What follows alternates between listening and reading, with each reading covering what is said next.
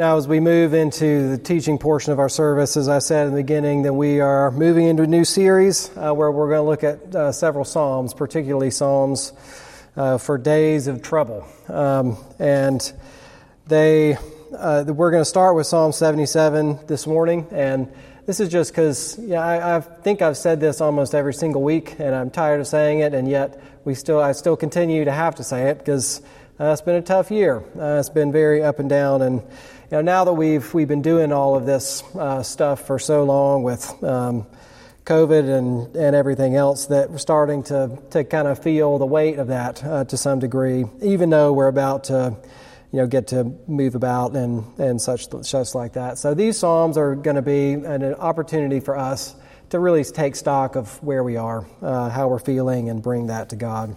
Uh, this uh, this psalm, Psalm 77, is a corporate lament. This is a psalm that is written for the whole people of God to sing in worship, particularly in a time of trouble, uh, when a kind of trouble that uh, might be facing the whole people together at the same time. So it's quite appropriate. It's also quite beautiful. Um, and it's going to get us to the heart of a matter uh, of a lot of these other situations we're going to look at. And this is the problem of God's forgetfulness. Um, and I'm getting these, this language um, here from this psalm here, verse 9, and when he asks, Has God forgotten to be gracious? Because that's often what it feels like when we go through times of trouble, that we have just been forgotten, especially when it continues and it will not end. So, with all that being said, I'm going to go to the psalm and I'll read it. I'm going to invite you to open a Bible or to look at it in the email that we sent out because uh, we're going to look quite a bit at the text of this psalm. Uh, let's read together. This is God's word. I cry aloud to God, aloud to God, and he will hear me. In the day of trouble, I seek the Lord. In the night, my hand is stretched out without wearying. My soul refuses to be comforted. When I remember God, I moan. When I meditate, my spirit faints. You hold my eyelids open. I am so troubled that I cannot speak. I consider the days of old, the years long ago. I said, Let me remember my song in the night. Let me meditate in my heart. And then my spirit made a diligent search. Will the Lord spurn forever and never again be favorable? Has his steadfast love forever ceased? Are his promises at an end for all time? Has God forgotten to be gracious? Has he in anger shut up his compassion? Then I said, I will appeal to this. I will remember the deeds of the Lord. Yes, I will remember your wonders of old. I will ponder all your work and meditate on your mighty deeds. Your way, O God, is holy. What God is like our God? You are the God who works wonders. You have made known your might among the peoples. You, with your arm, redeemed your people, the children of Jacob and Joseph. When the waters saw you, O God, when the waters saw you, they were afraid. Indeed, the deep trembled. The clouds poured out water, the skies gave forth thunder, your arrows flashed on every side. The crash of your thunder was in the whirlwind, your lightnings lighted up the world. The earth trembled and shook. Your way was through the sea, your path through the great waters yet your footprints were unseen. You led your people like a flock by the hand of Moses and Aaron. This is the word of the Lord. Thanks be to God. Let me pray for us real quick.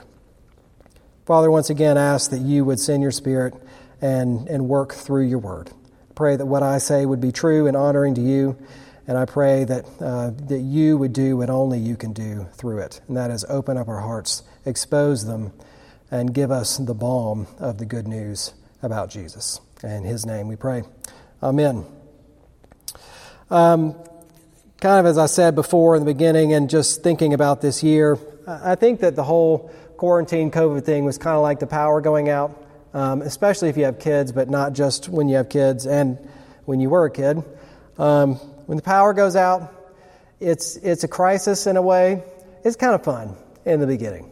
Like, you know, you get to go get the candles out, you remember where the flashlight is, um, maybe cozy up on a blanket, uh, tell stories, something like that. You know, it's kind of fun. Uh, but the longer it goes, then it kind of starts to make this gradual transition where it moves not immediately, immediately, but slowly into, from fun into, all right, when is this going to end? Uh, when phone calls are not answered by the power company, it gets quite frustrating. And then there's just that low level of panic and question that sets in like, what if I have to do this for hours and even days on end? And I think that's kind of just a metaphor for what this has been like for many of us over the last few months. And we've been talking a lot about from the pulpit and community groups and those kinds of things about God's comfort, particularly in situations like this, and that's good uh, because of how rich and wonderful it is. Um, we might have even said things about what the Christian life uh, should look like, what the gospel should do in us in situations like this, how it should comfort. And yet, when we look at our lives like this, the trouble continues to be troubling.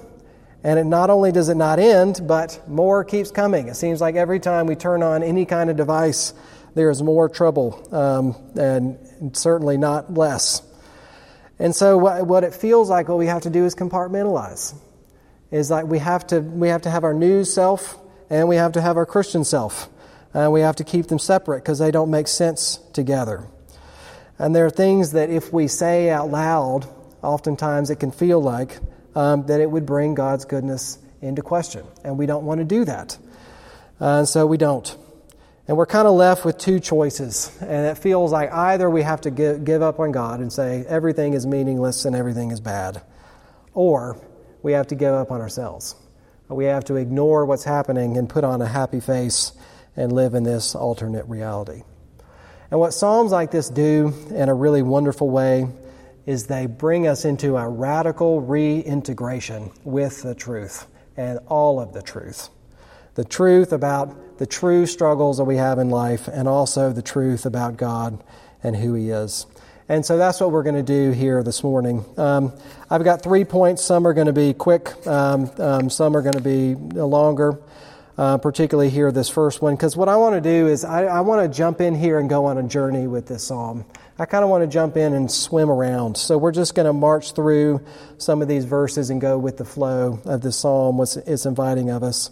So we're just going to look in the beginning at the emotions of feeling forgotten. Um, and then we're going to look at the questions of feeling forgotten. And then in the end, we're going to, I'm going to say a word about the art of remembering. And that is, you'll see the structure of how this psalm is written. So if we just dive in, let me, let's just, I, want, I would like you to read along with me if you can. Um, you know, verse 1, we're starting out here. This is in the emotions of feeling forgotten. Uh, I cry aloud to God, aloud to God, and He will hear me. In the day of trouble, I seek the Lord, and in the night, my hand is stretched out without wearying. And this is, is starting off that we're starting this journey in a posture of prayer. Uh, that's what this is telling us with these arms stretched out. Um, and so this is how we are engaging with uh, this trouble is directly with God. But it's also, I think it's interesting, there's, there, we already see a kind of integration happening with our bodies and our hearts and our minds in just the physical posture of this. I think the best illustration of this kind of integration is uh, when you're scared. So I, I, used to have this sadistic pleasure when I was a kid of jumping out from behind a corner uh, and scaring my siblings or hiding under their bed and grabbing their ankle uh, right when they were climbing into bed, something like this. And that's, that is a, a radical integration of where your body and your mind and your heart are all doing the same thing. You know, you can see the fear on the limbs that are flying. But he's kind of applying this to sorrow, um, to this earnestness of the trouble that he is seeking. This is a very embodied um, experience. But then we go on there, so we read, what does this mean? He says, My soul refuses to be comforted. As there's sometimes we feel like uh, when things are so troubling that there is no glib um, solution that is just going to cut it. Like I refuse to take some kind of a half hearted solution or something that, that maybe somebody says that um, doesn't even really believe, um, something that is shallow. Like, I will, will not be comforted until there is justice, till there is real, deep resolve. Then when he says, When I remember God, I moan. And when I meditate, my spirit faints. And that is instead of being comforted when I remember the promises of God, he's saying that it actually makes it worse. And sometimes when we're in situations of trouble uh, and we feel those, and then we remember these good promises of God, it just doesn't make sense and it almost makes it worse. Like, why is that not the case now? Kind of like if you've ever gone through um, a hard breakup or something, and even the good times, they take on this hard tint to them and they almost make it worse um, because of those memories. He says, You hold my eyes open. Anyone ever struggle with insomnia? Like you lay on your bed and all these anxious thoughts run through your mind, um, uh, hypothetical situations of what might be, and you cry out to God, and would you please take this away and just let me sleep? I just want to go to sleep, and yet you can't. It almost feels like God is holding your eyes open. Um, and, but then on the other hand, I'm so troubled I cannot speak, that even in public, like I feel like I don't have any, anything to say to anybody else. And so you're caught in between. I can't sleep, I can't be alone and just be at peace, and I can't be with people and be at peace either. Uh, there's nowhere I can go for refuge. Sometimes we feel that way. And he says, I consider the days of old, the years long ago, and said, Let me remember my song in the night, and let me meditate in my heart as if to say, There was a time when I had a joyful song, and I remember that. I remember what that was like, but that is not today. And that feels so far away. You know, you see these things, um, these are the emotions of what it feels like to be forgotten uh, by God, to be in a time of trouble, and to be confused about what it all, what it all means. Um, it's, this is very real stuff here. Uh, these are things that many of us would uh, relate to quite, uh, quite starkly. And I just want to remind us all before we move on what we said in the very beginning. We said that this is God's word, and we actually gave thanks to Him for it. That these words are a gift that has been given to us by God, and we have said that these are good words um, because all of God's word is good. And so, what we're invited to do is to actually look at these things. We're invited to sit in the emotions, to actually feel them, um, and then, and rather than to, you know, separate either or either reject God or to reject ourselves, that here is our invitation through in this journey uh, to reintegrate, um, to hold all of the truth in front of our eyes and get in and wrestle with it. So those are the emotions of feeling forgotten. But where does that lead us in the psalm? And I think, and this is where we're going to the questions of feeling forgotten. And we see here in verses 7 through 9, all these questions come. And I just want to say before um, even reading them that this is very natural. And we have both impulsive questions that naturally come into our heart, and sometimes we have good questions that we can answer. But I think what we would all say is true is that when we feel these things, um, it, it gives us questions, and that is that we're always trying to find meaning as to what's happening, what's happening to us. Almost none of us just, we go through a hard time and say it just is what it is, but that we're actually interpreting what is going on. What does this mean about me? And what does this mean about life? Um, and that's exactly what um, the psalmist does. But now let's look at what he says. The things he said is, so, if all this is true, if this is what I'm feeling, like, is this mean that the Lord is going to spurn me forever and never again be favorable? Is this the new normal? Is this what I just have to get used to? Has his steadfast love forever ceased? Are his promises at an end for all time, like in totality? Has God forgotten to be gracious? Uh, has he shut, has he in anger shut up his compassion? And I think what we see here, of something that's happening, is these questions of where, of where they are leading is interpreting a meaning, meaning. And it, it's illustrating for us this principle that especially happens in situations of suffering and trauma. And that where we are, it feels like everything. Is it's not just, it doesn't feel like just a moment, but it actually, it, it gets into our minds and creates this matrix of this must be what life is like. This is all I can think of. This is, I can't view any aspect of life uh, from any other angle than what I'm currently experiencing. And it feels very oppressive. Um, and especially, I want to just draw attention to here in verse 9 where he says, Has he in anger shut up his compassion? And that maybe we look for reasons. Maybe there's things that I've done. Or if you've ever struggled with addiction of any sort, uh, this perpetual patterns of even sin that we can't come to grips with, that um, we know this about ourselves, and we know how we have, we, have, we have sinned against God and other people again and again and again and don't see a lot of hope for change. And we can see, like, you know, maybe God has, is just cashing in on his anger. Maybe the compassion side of his promises are just not there. Uh, maybe this is what is happening. And if you've ever been anxious or stressed, you know um, that your heart is not always in the right place. And so you maybe you've even had someone say to you that, you know, you, you went through that time and you were so calm and you were so faithful, and yet you know inside it kind of stings a little bit because you know what you are really feeling like inside. Um, these are the conclusions. We're always trying to find meaning to these questions and drawing conclusions. But how are these questions useful here in this psalm? Look here at verse 6. And this is what is, this is, what is different this, about the journey that we're being invited to go on with it, um, to just the impulsive questions that uh, we come up with.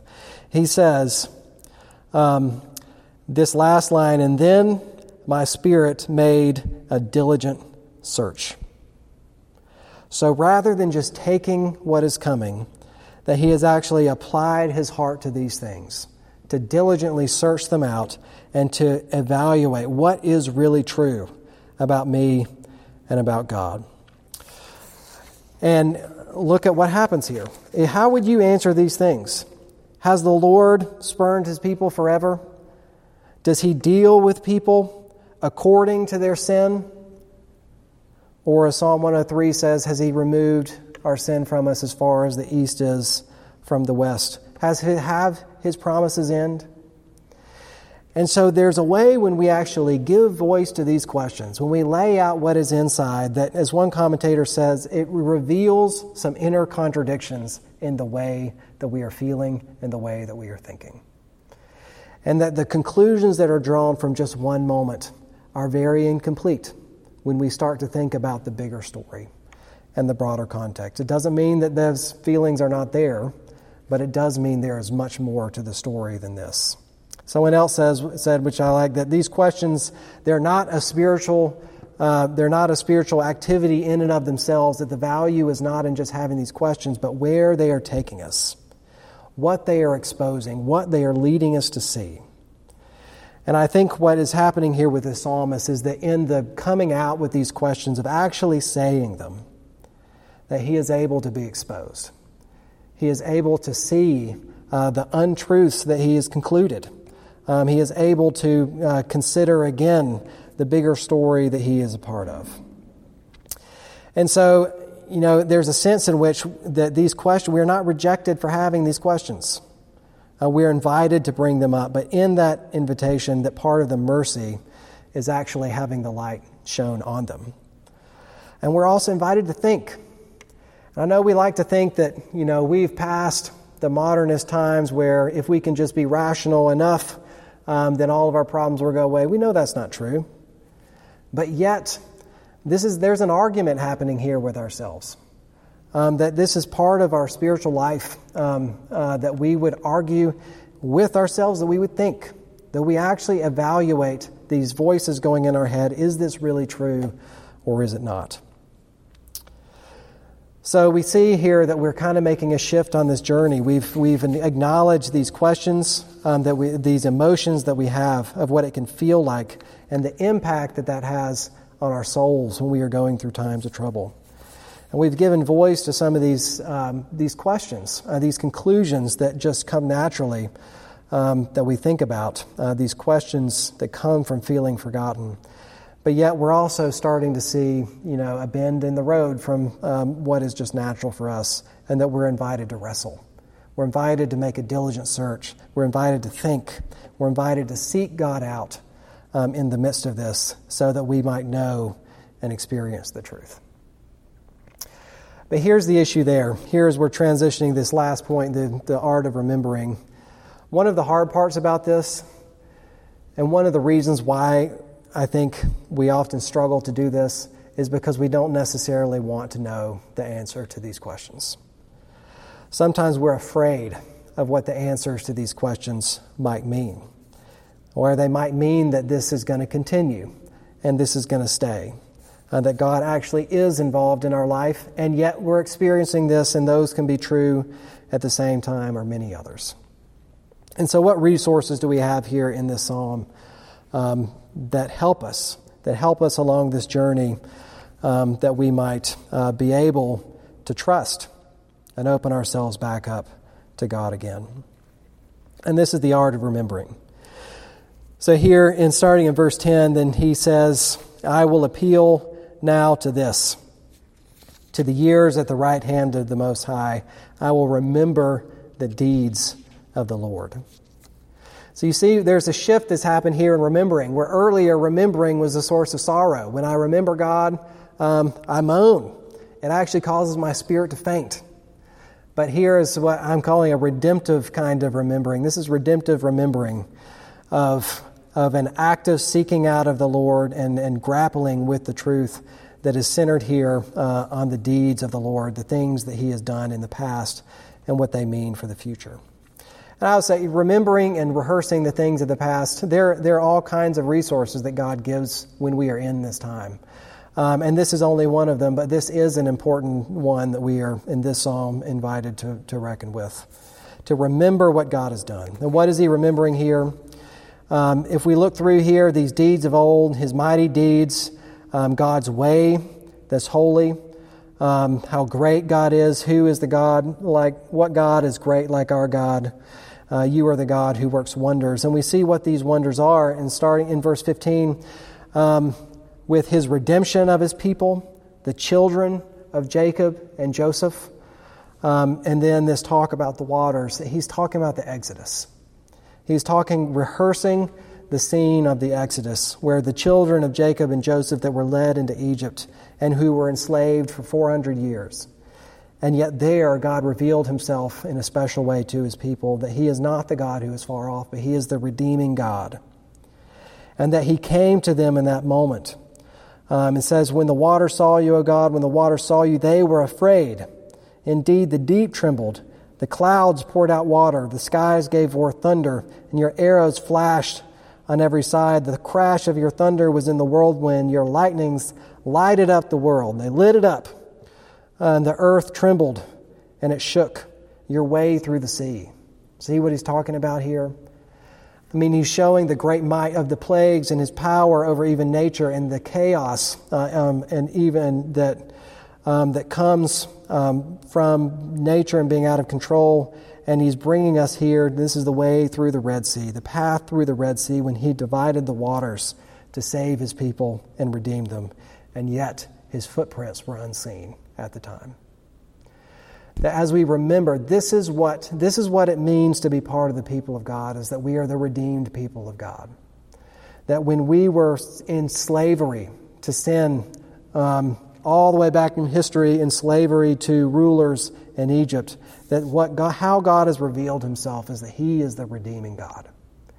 He was not the God who left His people forever um, to languish, but He is the God who came um, the one who even nature is afraid of, who commands all things. There is no leader who can stand in his way, but he is the one who is a redeemer and savior. But there's something else in this story I think we have to pay attention to as well. You know, you might think this is a, and I think this too, this is a rather abrupt way to end this psalm. And he says, And you led your people like a flock by the hand of Moses and Aaron. Now, after God has redeemed, had redeemed his people, what did he do then? He led them through the wilderness. And we see these patterns throughout history of how God has dealt with his people, that he led them into slavery and he led them out again. He led them through the wilderness and he led them into the promised land. That there were significant times where that wilderness experience, that feeling of being where things are troubling, that that has always been part of the people of God. But in the remembering this, we have the perspective to look back and to see that the way that God has worked, um, that even these things, they have served to further this story, to further create this identity of this people, and for God to reveal Himself to them. And more than this, of course, we read Matthew chapter 27 earlier about the words that Jesus said on the cross. As we are thinking about this psalm and we are thinking about the whole story of where we exist, what did Jesus do? As he entered into our situation, he entered into our pain, he felt all of these things, and he got to the cross and experienced the radical separation between himself and God that was, that was ours. Um, the rift that in human rebellion we called we caused with God, he stepped into that and cried out these words, which he's quoting from Psalm 22 that my God, my God, why have you forsaken me? that we see in the anguish of his own soul the feeling of being forgotten. And what we see there is two things the Jesus that stepped into where we are and actually took that experience and that pain more than we even know, and he took it on himself in order to make reconciliation. That he did not leave us even for to take the brunt of even our own sin, like where we have contributed to this, but he said he made, we could say, made a diligent search in and of himself and said, How are we going to fix this? How are we going to solve this break? And we will do it ourselves. And Jesus took that upon himself. But it's not just that. That as he is saying these words, this is just a powerful statement that God, this is also the answer to Psalms like this, to Psalm 22, to the many others in here, to even this experience of feeling forgotten. That God is saying that I have not forgotten you. I am the one who will take this on. I am the one who will solve it. And so, as we think about this story and we think about where we are and the suffering that we experience, the troubling times, however troubling they may be, that being a part of the people of God and inheriting this story is that this is our big brother. This is our Father, God in heaven, who sent his Son for us, who experienced the radical separation so that he could say to us, that you are not alone. And so that we can be both in distress with Jesus and have the reassurances of the promises that we are not alone in Christ. And so, what does this do? It moves us to be able to trust Him again, to be in the middle of trouble, not separated people, but as whole people. And lastly, I want to close by saying a couple some things about this, which are really key to this psalm, but I haven't said um, uh, too much about them yet to this point. Remember that this is a psalm that is to be sung by a whole community. Um, this is even, you know, in, in the, the intro, if you'll see the title in your Bible, that this is a psalm given to the choir master. This is for a whole people to sing together. And it has great impact on us as individuals as we see ourselves as part of the story, but also we are part of a community. We might not feel this way exactly.